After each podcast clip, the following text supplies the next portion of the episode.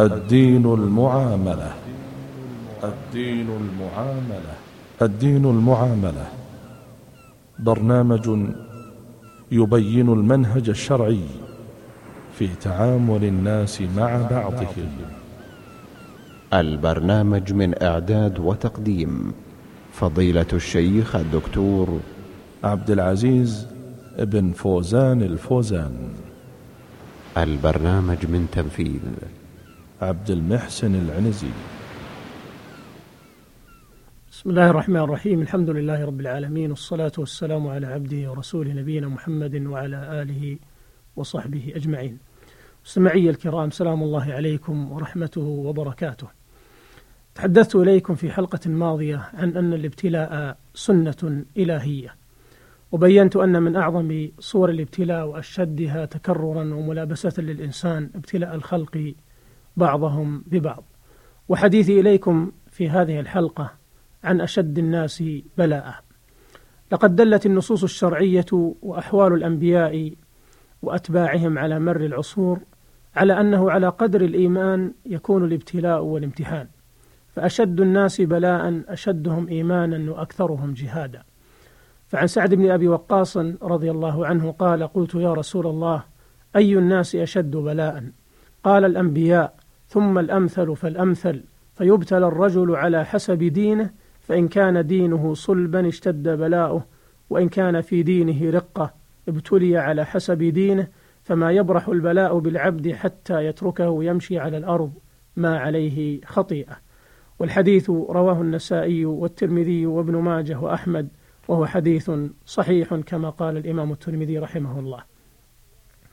وإنما ضاعف الله عز وجل عليهم البلاء مع أنهم أولياؤه وأحباؤه لأمور عديدة وحكم عظيمة، منها ما يأتي. أولا، أن حمل هذا الدين وتبليغه للعالمين مسؤولية عظيمة وتبعة جد ثقيلة، تحتاج إلى همم عالية وعزائم صلبة ثابتة ونفوس قوية صابرة تتصدى لهذه المسؤولية الجليلة، وتكون قادرة على تخطي العقبات وحل المشكلات وتجاوز العوائق والمثبطات والتخلص من جواذب الأرض ووطأة الأهواء والشهوات.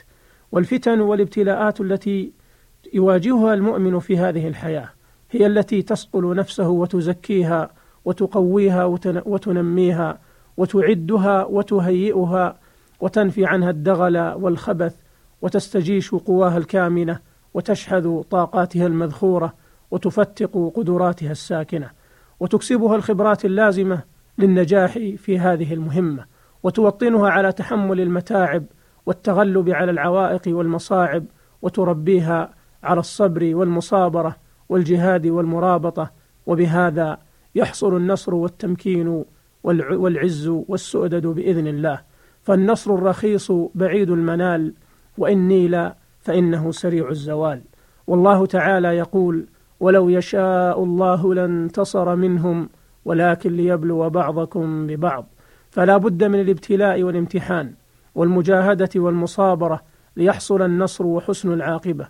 وقد سئل الإمام الشافعي رحمه الله: أيما خير للرجل، أن يمكن أو يبتلى؟ فقال: لا يمكن حتى يبتلى. والله تعالى ابتلى أولي العزم من الرسل، فلما صبروا مكنهم. والإمامة في الدين إنما تنال بالصبر واليقين. قال الله عز وجل: وجعلنا منهم أئمة يهدون بأمرنا لما صبروا وكانوا بآياتنا يوقنون. يقول ابن القيم رحمه الله: وإذا تأملت حكمته سبحانه فيما ابتلى به عباده وصفوته بما ساقهم به إلى أجل الغايات وأكمل النهايات التي لم يكونوا يعبرون إليها إلا على جسر من الابتلاء والامتحان، وكان ذلك الجسر لكماله كالجسر الذي لا سبيل إلى عبورهم إلى الجنة إلا عليه. وكان ذلك الابتلاء والامتحان عين المنهج في حقهم والكرامة، فصورته صورة ابتلاء وامتحان، وباطنه فيه الرحمة والنعمة.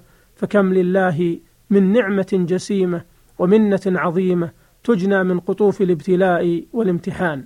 فتأمل حال أبينا آدم، وما آلت إليه محنته من الاصطفاء والاجتباء والتوبة والهداية ورفعة المنزلة، ولولا تلك المحنة التي جرت عليه وهي إخراجه من الجنة، وتوابع ذلك لما وصل إلى ما وصل إليه، فكم بين حالته الأولى وحالته الثانية في نهايته.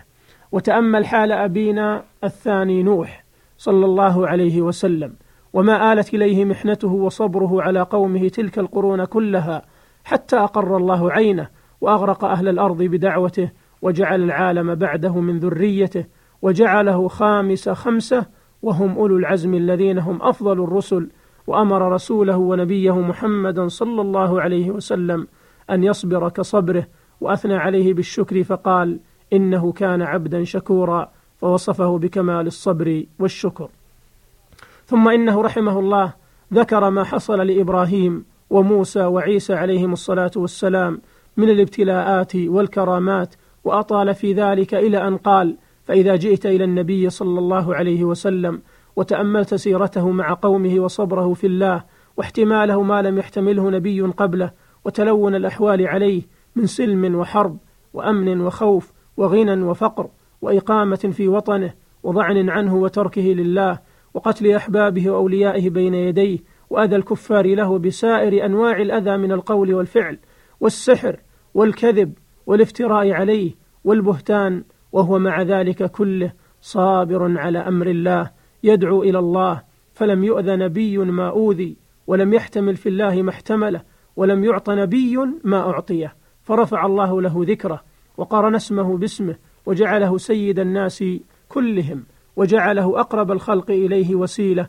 وأعظمهم عنده جاها، وأسمعهم عنده شفاعة، وكانت تلك المحن والابتلاءات عين كرامته، وهي مما زاده الله بها شرفا وفضلا وساقه بها إلى أعلى المقامات، وهذا حال ورثته من بعده الأمثل فالأمثل، كل له نصيب من المحنة يسوقه الله بها إلى كماله بحسب متابعته له، ومن لا نصيب له من ذلك فحظه من الدنيا حظ من خلق لها وخلقت له، وجعل خلاقه ونصيبه فيها، فهو يأكل منها رغدا ويتمتع فيها حتى يناله نصيبه من الكتاب.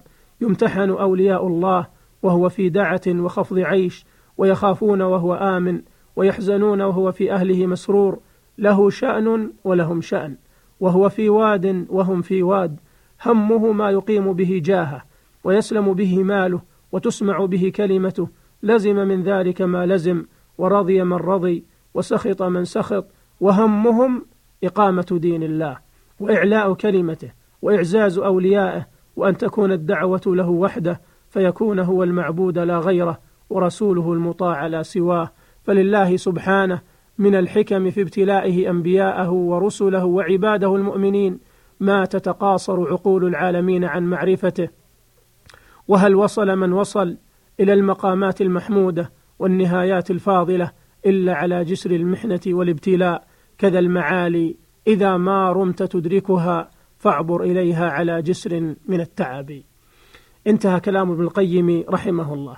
الأمر الثاني أن هؤلاء الأخيار الذين اصطفاهم الله لحمل هذا الدين والقيام بواجب تبليغه والدعوة إليه، ليسوا كغيرهم من أهل الغفلة والأنانية الذين لا يهمهم إلا مصالحهم الشخصية ومنافعهم العاجلة الدنية، ويسيطر عليهم حب الذوات وتتحكم بهم الأهواء والشهوات، بل هم يخالطون الناس ويصبرون على أذاهم، وهم حريصون على هدايتهم وإصلاحهم، مجتهدون في نصحهم وتعليمهم، باذلون لأوقاتهم وجهودهم لتزكية نفوس هؤلاء الخلق وتهذيب أخلاقهم، ساعون لنصرة المسلمين ومواساتهم، محبون لنفعهم وإدخال السرور عليهم وتفريج كروباتهم ورفع الأذى والضر عنهم، وهم أيضا صادقون في محبة هؤلاء الخلق والنصح لهم، مشفقون عليهم من الذنوب والمعاصي، يأمرونهم بالمعروف وينهونهم عن المنكر، يأخذون على يد السفهاء ويأطرونهم على الحق أطرا، ويجاهدون أعداء الدين من المنافقين والكافرين.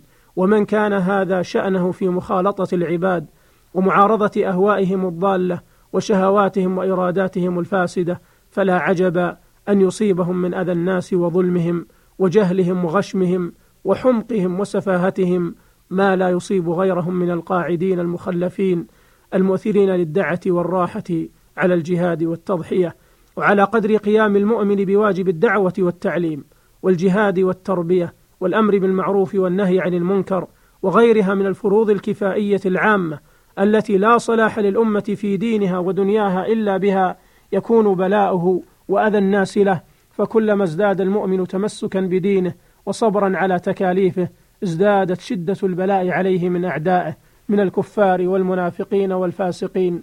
والمتأمل في أحوال الناس يرى من اختلاف عقولهم وفهومهم وتباين أخلاقهم وطباعهم وغلبة الأهواء والشهوات على كثير منهم، ويرى في بعضهم من قلة العدل والإنصاف والأمانة والإخلاص ورقة الدين وضحالة الفقه، وربما الحسد والكبر والصلف والحمق والعجلة والطيش والريبة وسوء الظن والظلم والجهل، ما يدرك به عظم البلية بهؤلاء الخلق وشدة المحنة في معاملتهم ومعاشرتهم والنصح لهم وتوجيههم، وما يستوجبه ذلك من الصبر والاحتساب والإيثار والتضحية والحلم والعفو والرفق والأناة والإحسان وكظم الغيظ والمداراة والمصانعة والتغاضي عن الزلات والتجاوز عن الأخطاء والهفوات، واحتساب الأجر عند الله تعالى في النصح لهم وتعليمهم ومواساتهم ونصرتهم واحتمال الأذى والجهل منهم.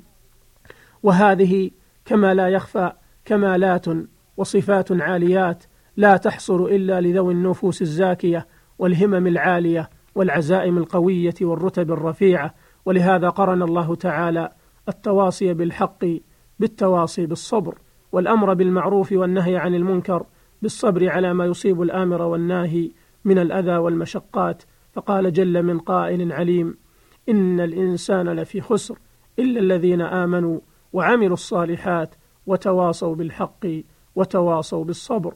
وقال عن لقمان وهو يعظ ابنه: وأمر بالمعروف وانهى عن المنكر واصبر على ما أصابك إن ذلك من عزم الأمور، أي مما عزمه الله وأمر به عباده، ولا يقوى عليه ويوفق له إلا أهل العزائم القوية والهمم العلية.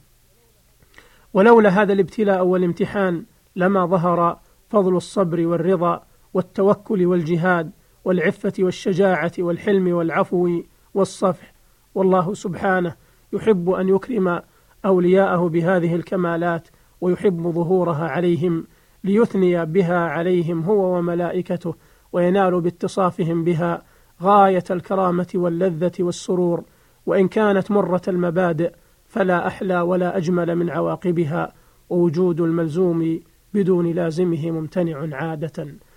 وإلى لقاء قادم بإذن الله، أستودعكم الله، والسلام عليكم ورحمة الله وبركاته.